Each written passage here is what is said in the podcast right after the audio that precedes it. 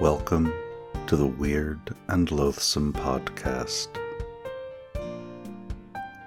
I am your pseudonymous host, Brian K. DeVille. The following is a reading of The Nightmare by Edgar Rice Burroughs. Enjoy.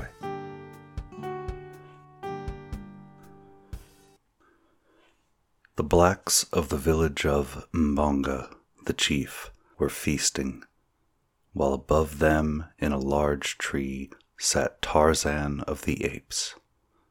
Grim, terrible, empty, and envious. Hunting had proved poor that day, for there are lean days as well as fat ones for even the greatest of the jungle hunters.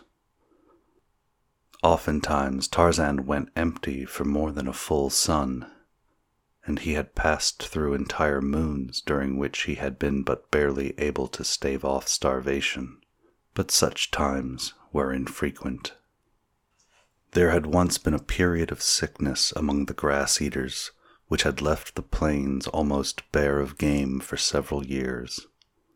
And again, the great cats had increased so rapidly and so overrun the country that their prey, which was also Tarzan's, had been frightened off for a considerable time. But for the most part, Tarzan had fed well always.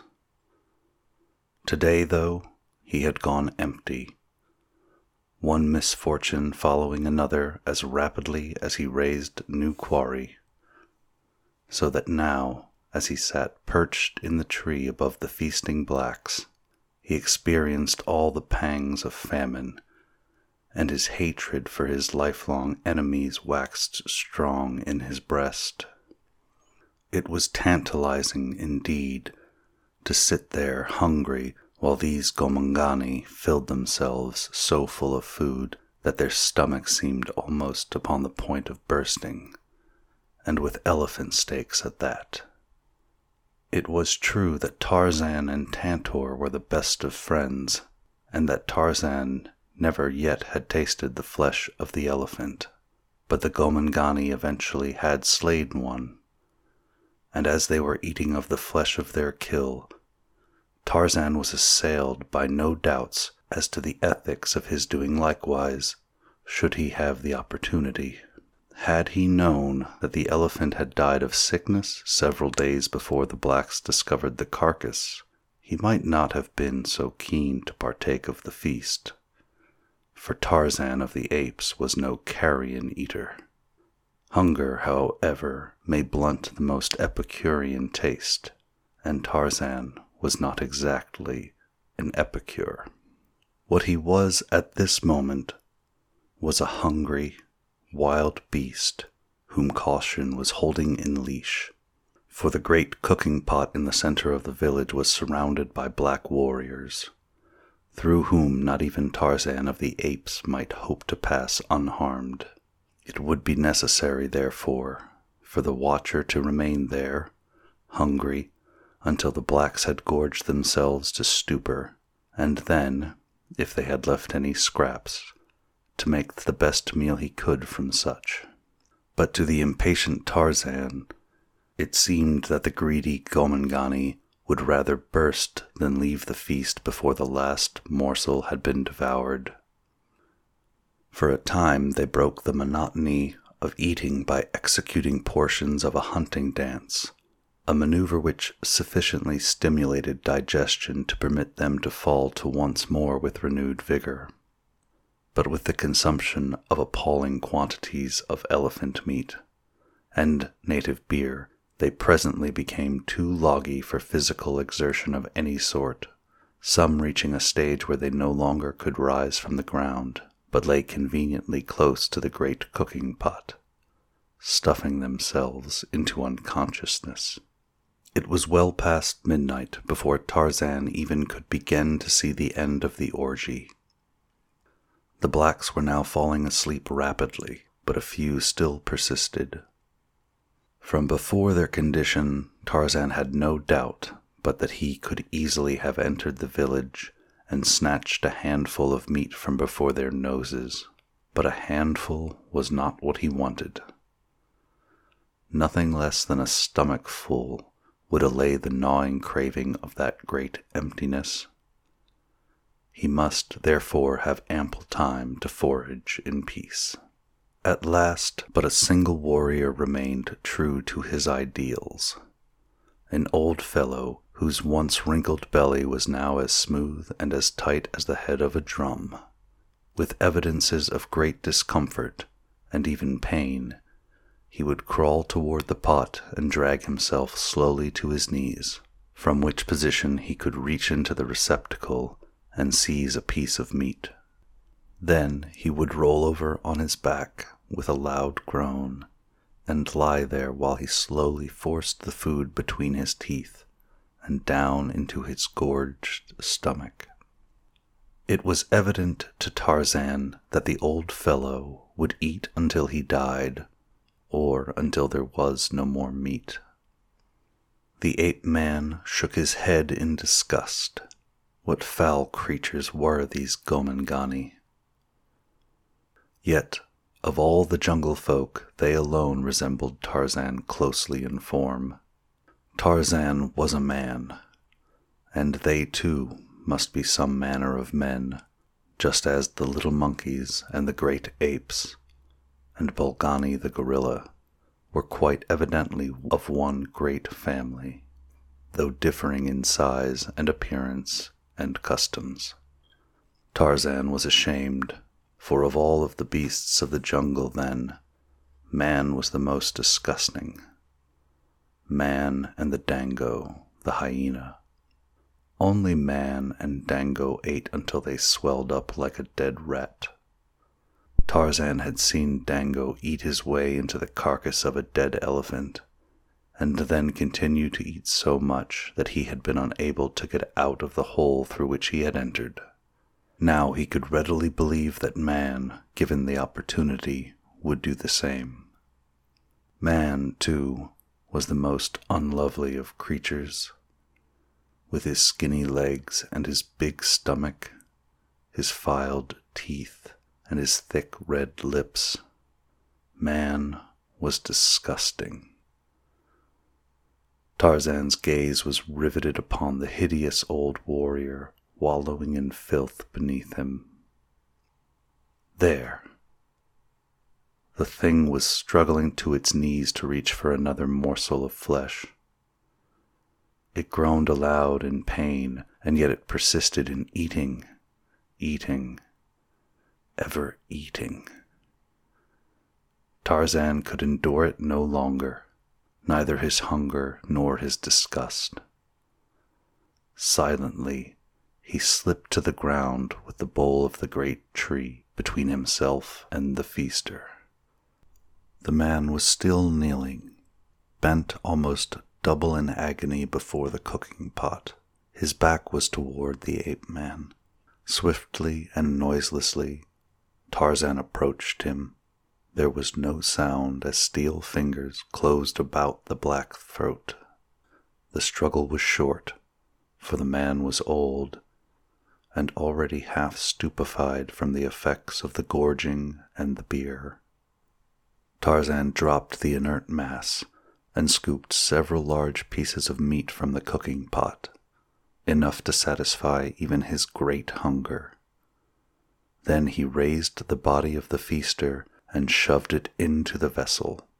When the other blacks awoke, they would have something to think about, Tarzan grinned.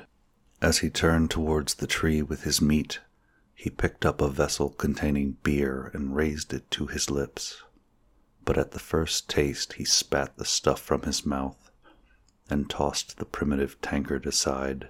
He was quite sure that even Dango would draw the line at such filthy tasting drink as that and his contempt for man increased with the conviction.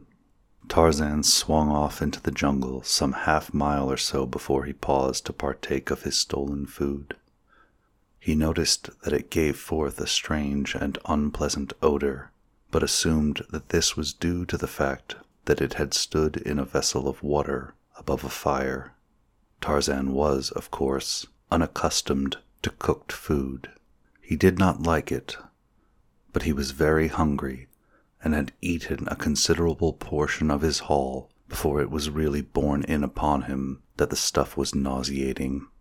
It required far less than he had imagined it would to satisfy his appetite. Throwing the balance to the ground, he curled up in a convenient crotch and sought slumber, but slumber seemed difficult to woo. Ordinarily, Tarzan of the Apes was asleep as quickly as a dog after it curls itself upon a hearthrug before a roaring blaze. But tonight he squirmed and twisted, for at the pit of his stomach was a peculiar feeling that resembled nothing more closely than an attempt upon the part of the fragments of elephant meat reposing there to come out into the night and search for their elephant. But Tarzan was adamant he gritted his teeth and held them back.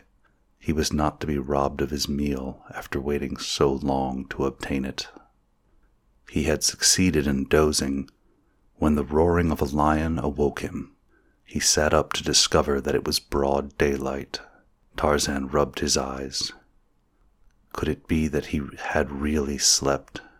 He did not feel particularly refreshed as he should have after a good sleep. A noise attracted his attention, and he looked down to see a lion standing at the foot of the tree gazing hungrily at him. Tarzan made a face at the king of beasts, whereat Numa, greatly to the ape man's surprise, started to climb up into the branches toward him. Now, never before had Tarzan seen a lion climb a tree, yet, for some unaccountable reason, he was not greatly surprised that this particular lion should do so. As the lion climbed slowly toward him, Tarzan sought higher branches, but to his chagrin, he discovered that it was with the utmost difficulty that he could climb at all. Again and again he slipped back, losing all that he had gained, while the lion kept steadily at his climbing coming ever closer and closer to the ape man. Tarzan could see the hungry light in the yellow green eyes. He could see the slaver on the drooping jowls and the great fangs agape to seize and destroy him. Clawing desperately, the ape man at last succeeded in gaining a little upon his pursuer. He reached the more slender branches far aloft, where he well knew no lion could follow. Yet on and on came devil faced Numa. It was incredible, but it was true. Yet what most amazed Tarzan was that though he realized the incredibility of it all, he at the same time accepted it as a matter of course. First, that a lion should climb at all, and second, that he should enter upon the upper terraces where even Sheeta, the panther, dared not venture. To the very top of a tall tree the ape man clawed his awkward way, and after him came Numa the lion, moaning dismally. At last Tarzan stood balanced upon the very utmost pinnacle of a swaying branch, high above the forest. He could go no further. Below him the lion came steadily upward, and Tarzan of the Apes realized that at last the end had come. He could not do battle upon a tiny branch with Numa the lion, especially with such a Numa, to which swaying branches two hundred feet above the ground provided as substantial footing as the ground itself. Nearer and nearer came the lion, Another moment and he could reach up with one great paw and drag the ape man downward to those awful jaws. A whirring noise above his head caused Tarzan to glance apprehensively upward. A great bird was circling close above him. He never had seen so large a bird in all his life, yet he recognized it immediately for had he not seen it hundreds of times in one of the books in the little cabin by the landlocked bay? The moss grown cabin that with its contents was the sole heritage left by his dead and unknown father to the young Lord Greystoke. In the picture book, the great bird was shown flying far above the ground with a small child in its talons, while beneath a distracted mother stood with uplifted hands. The lion was already reaching forth a taloned paw to seize him when the bird swooped and buried no less formidable talons in Tarzan's back. The pain was numbing, but it was with a sense of relief that the ape man felt himself snatched from the clutches of Numa. With a great whirring of wings, the bird rose rapidly until the forest lay far below. It made Tarzan sick and dizzy to look down upon it from so great a height so he closed his eyes tight and held his breath. Higher and higher climbed the huge bird. Tarzan opened his eyes. The jungle was so far away that he could see only a dim green blur below him, but just above and quite close was the sun. Tarzan reached out his hands and warmed them, for they were very cold. Then a sudden madness seized him. Where was this bird taking him?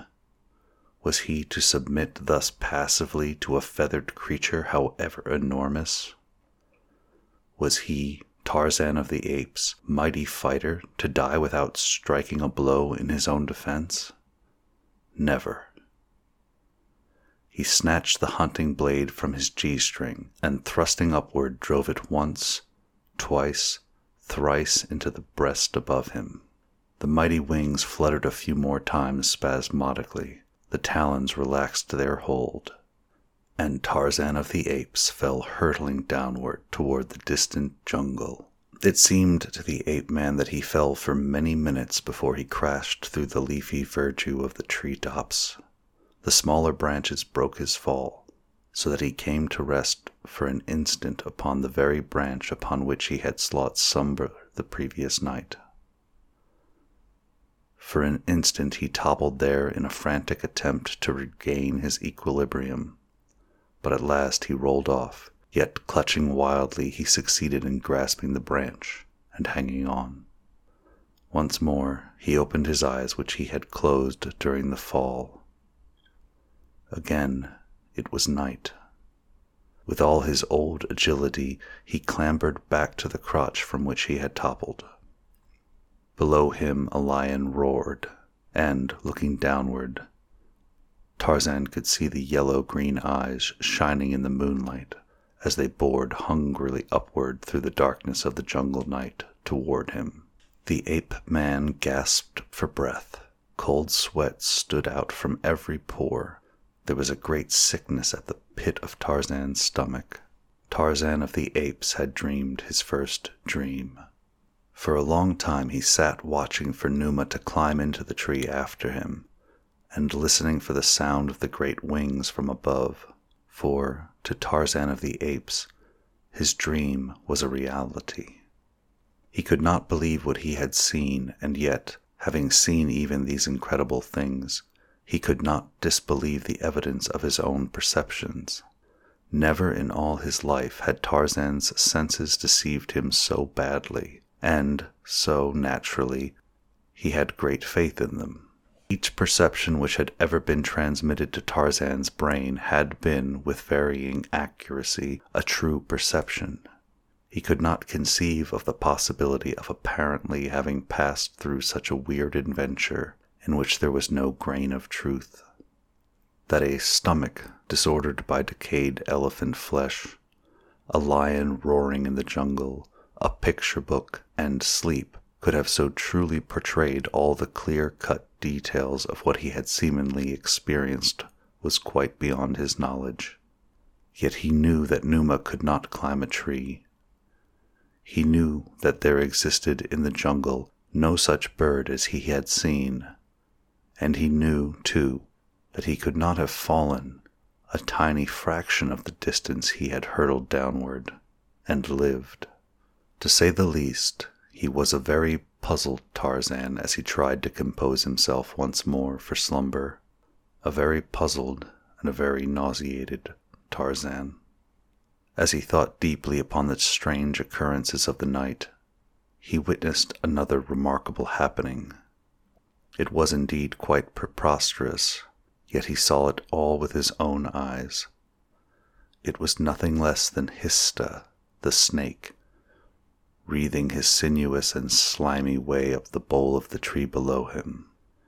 Histah, with the head of the old man Tarzan had shoved into the cooking pot, the head and the round, tight, black, distended stomach. As the old man's frightful face, with upturned eyes, set and glassy, came close to Tarzan, the jaws opened to seize him. The ape man struck furiously at the hideous face, and as he struck, the apparition disappeared. Tarzan sat straight up upon his branch, trembling in every limb, wide eyed and panting. He looked all around him with his keen, jungle trained eyes, but he saw naught of the old man with the body of Histah the snake. But on his naked thigh the ape man saw a caterpillar dropped from a branch above him. With a grimace, he flicked it off into the darkness beneath. And so the night wore on, dream following dream, nightmare following nightmare until the distracted ape man started like a frightened deer at the rustling of the wind in the trees about him, or leaped to his feet as the uncanny laugh of a hyena burst suddenly upon a momentary jungle silence. But at last the tardy morning broke, and a sick and feverish Tarzan wound sluggishly through the dank and gloomy mazes of the forest in search of water. His whole body seemed on fire, a great sickness surged upward to his throat. He saw a tangle of almost impenetrable thicket, and, like the wild beast he was, he crawled into it to die alone and unseen, safe from the attacks of predatory carnivora. But he did not die. For a long time he wanted to. But presently nature and an outraged stomach relieved themselves in their own therapeutic manner. The ape man broke into a violent perspiration and then fell into a normal and untroubled sleep which persisted well into the afternoon. When he awoke, he found himself weak, but no longer sick. Once more he sought water and after drinking deeply took his way slowly toward the cabin by the sea. In times of loneliness and trouble, it had long been his custom to seek there the quiet and restfulness which he could find nowhere else. He approached the cabin and raised the crude latch which his father had fashioned so many years before. Two small, bloodshot eyes watched him from the concealing foliage of the jungle close by. From beneath shaggy, beetling brows they glared maliciously upon him, maliciously and with a keen curiosity.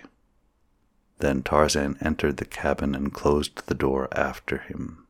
Here, with all of the world shut out from him, he could dream without fear of interruption.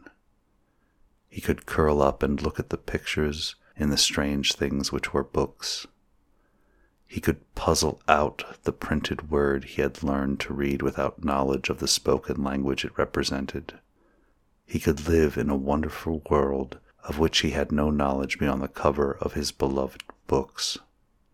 Numa and Sabor might prowl about close to him, the elements might rage in all their fury. But here, at least, Tarzan might be entirely off his guard, in a delightful relaxation which gave him all his faculties for the uninterrupted pursuit of this greatest of all his pleasures. Today he turned to the picture of the huge bird which bore off the little Tarmangani in its talons. Tarzan puckered his brows as he examined the colored print. Yes, this was the very bird that had carried him off the day before. For to Tarzan, the dream had been so great a reality that he still thought another day and night had passed since he had lain down in the tree to sleep. But the more he thought upon the matter, the less positive he was as to the verity of the seeming adventure through which he had passed. Yet, where the real had ceased and the unreal commenced, he was quite unable to determine. Had he really then been to the village of the blacks at all? Had he killed the old Gomangani? Had he eaten of the elephant meat? Had he been sick? Tarzan scratched his tousled black head and wondered. It was all very strange, yet he knew that he had never seen Numa climb a tree, or Histah with the head and belly of an old black man whom Tarzan had already slain. Finally, with a sigh, he gave up trying to fathom the unfathomable. Yet, in his heart of hearts, he knew that something had come into his life that he had never before experienced. Another life which existed when he slept, and the consciousness of which was carried over into his waking hours. Then he commenced to wonder if some of these strange creatures which he met in his sleep might not slay him, for at such times Tarzan of the Apes seemed to be a different Tarzan, sluggish, helpless, and timid, wishing to flee his enemies as fled Bara the deer, most fearful of creatures. Thus, with a dream came the first faint tinge of a knowledge of fear, a knowledge which Tarzan awake had never experienced. And perhaps he was experiencing what his early forebears passed through and transmitted to posterity in the form of superstition first and religion later. For they, as Tarzan, had seen things at night which they could not explain by the daylight standards of sense perception or of reason, and so had built for themselves a weird explanation which included grotesque shapes possessed of strange and uncanny powers to whom they finally came to attribute all those inexplicable phenomena of nature which with each recurrence filled them with awe, with wonder, or with terror. As Tarzan concentrated his mind on the little bugs on the printed page before him, the active recollection of the strange adventures presently merged into the text of that which he was reading a story of Bolgani, the gorilla, in captivity. There was a more or less lifelike illustration of Bolgani in colors and in a cage, with many remarkable looking Tarmangani standing against a rail and peering curiously at the snarling brute. Tarzan wondered not a little, as he always did, at the odd and seemingly useless array of colored plumage which covered the bodies of the Tarmangani. It always caused him to grin a trifle when he looked at these strange creatures. He wondered if they so covered their bodies from shame of their hairlessness, or because they thought the odd things they wore added any to the beauty of their appearance. Particularly was Tarzan amused by the grotesque headdresses of the pictured people. He wondered how some of the Shis succeeded in balancing theirs in an upright position, and he came as near to laughing aloud as he ever had, as he contemplated the funny little round things upon the heads of the Hes. Slowly the ape man picked out the meaning of the various combinations of letters on the printed page. And as he read, the little bugs, for such he always thought of the letters, commenced to run about in a most confusing manner, blurring his vision and befuddling his thoughts. Twice he brushed the back of a hand smartly across his eyes, but only for a moment could he bring the bugs back to coherent and intelligible form. He had slept ill the night before, and now he was exhausted from loss of sleep, from sickness, and from the slight fever he had had, so that it became more and more difficult to fix his attention or to keep his eyes open. Tarzan realized he was falling asleep, and just as the realization was borne in upon him and he had decided to relinquish himself to an inclination which had assumed almost the proportions of a physical pain, he was aroused by the opening of the cabin door. Turning quickly toward the interruption, Tarzan was amazed, for a moment, to see bulking large in the doorway the huge and hairy form of Bolgani, the gorilla. Now there was scarcely a denizen of the great jungle with whom Tarzan would rather not have been cooped up inside the small cabin than Bolgani, the gorilla. Yet he felt no fear, even though his quick eye noted that Bolgani was in the throes of that jungle madness which seizes upon so many of the fiercer males. Ordinarily, the huge gorillas avoid conflict, hide themselves from the other jungle folk, and are generally the best of neighbors. But when they are attacked, or the madness seizes them, there is no jungle denizen so bold and fierce as to deliberately seek a quarrel with them. But for Tarzan, there was no escape. Bolgani was glowering at him from red rimmed, wicked eyes. In a moment, he would rush in and seize the ape man. Tarzan reached for the hunting knife where he had lain it on the table beside him. But as his fingers did not immediately locate the weapon, he turned a quick glance in search of it. As he did so, his eyes fell upon the book he had been looking at, which still lay open at the picture of Bolgani. Tarzan found his knife, but he merely fingered it idly and grinned in the direction of the advancing gorilla. Not again would he be fooled by empty things which came while he slept. In a moment, no doubt, Bolgani would turn into Pamba, the rat, with the head of Tantor, the elephant. Tarzan had seen enough of such strange happenings recently to have some idea as to what he might expect. But this time Bolgani did not alter his form as he came slowly toward the young ape man. Tarzan was a bit puzzled, too, that he felt no desire to rush frantically to some place of safety, as had been the sensation most conspicuous in the other of his new and remarkable adventures. He was just himself now, ready to fight if necessary, but still sure that no flesh and blood gorilla stood before him.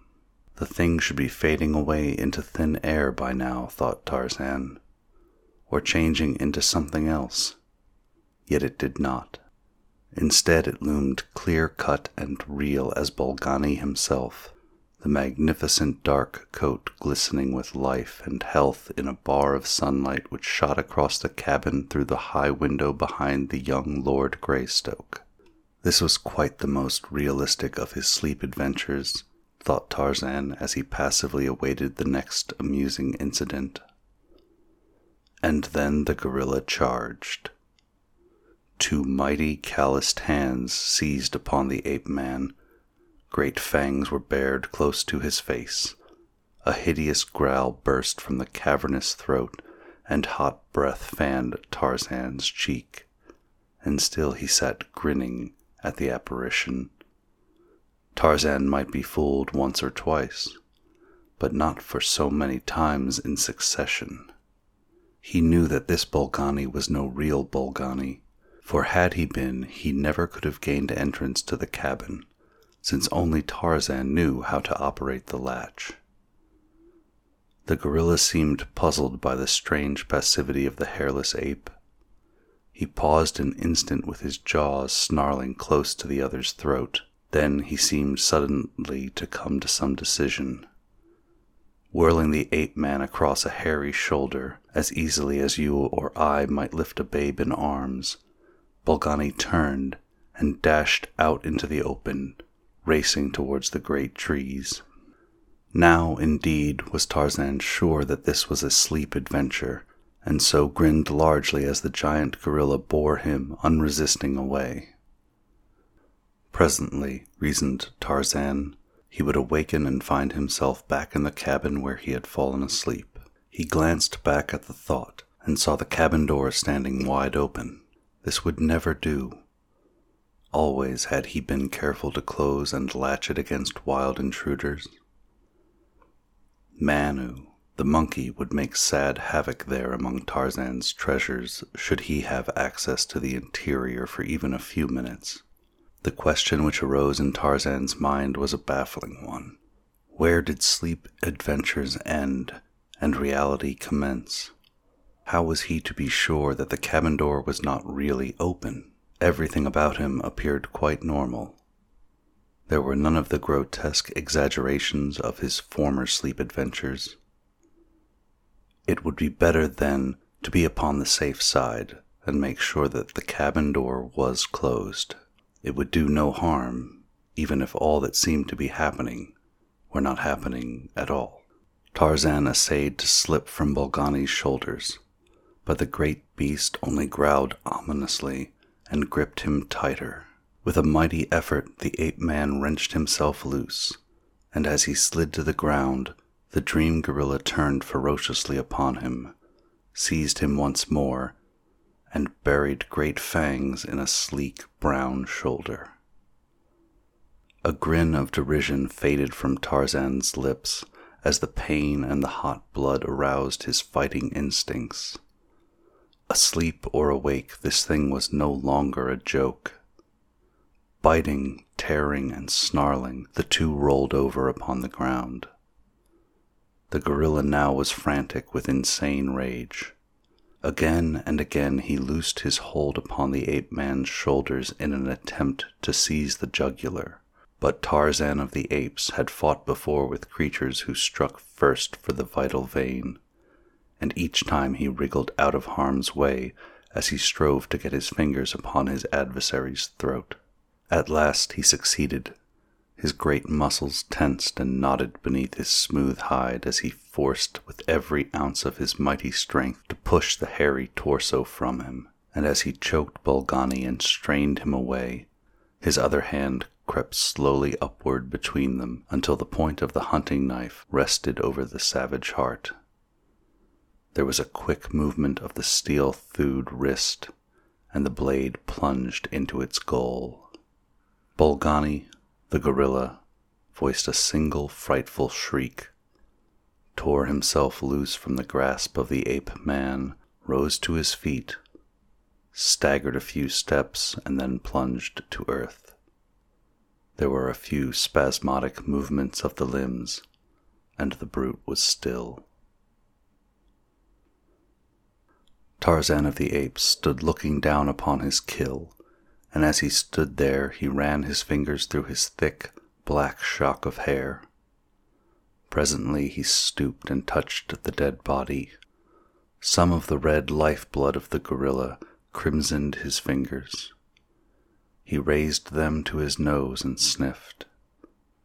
Then he shook his head and turned toward the cabin. The door was still open.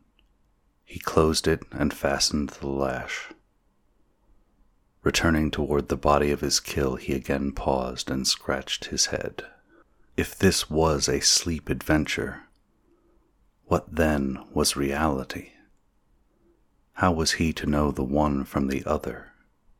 How much of all that had happened in his life been real and how much unreal? He placed a foot upon the prostrate form and raising his face to the heavens gave voice to the kill cry of the bull ape. Far in the distance, a lion answered. It was very real, and yet he did not know. Puzzled, he turned away into the jungle. No, he did not know what was real and what was not. But there was one thing that he did know. Never again would he eat of the flesh of Tantor the elephant.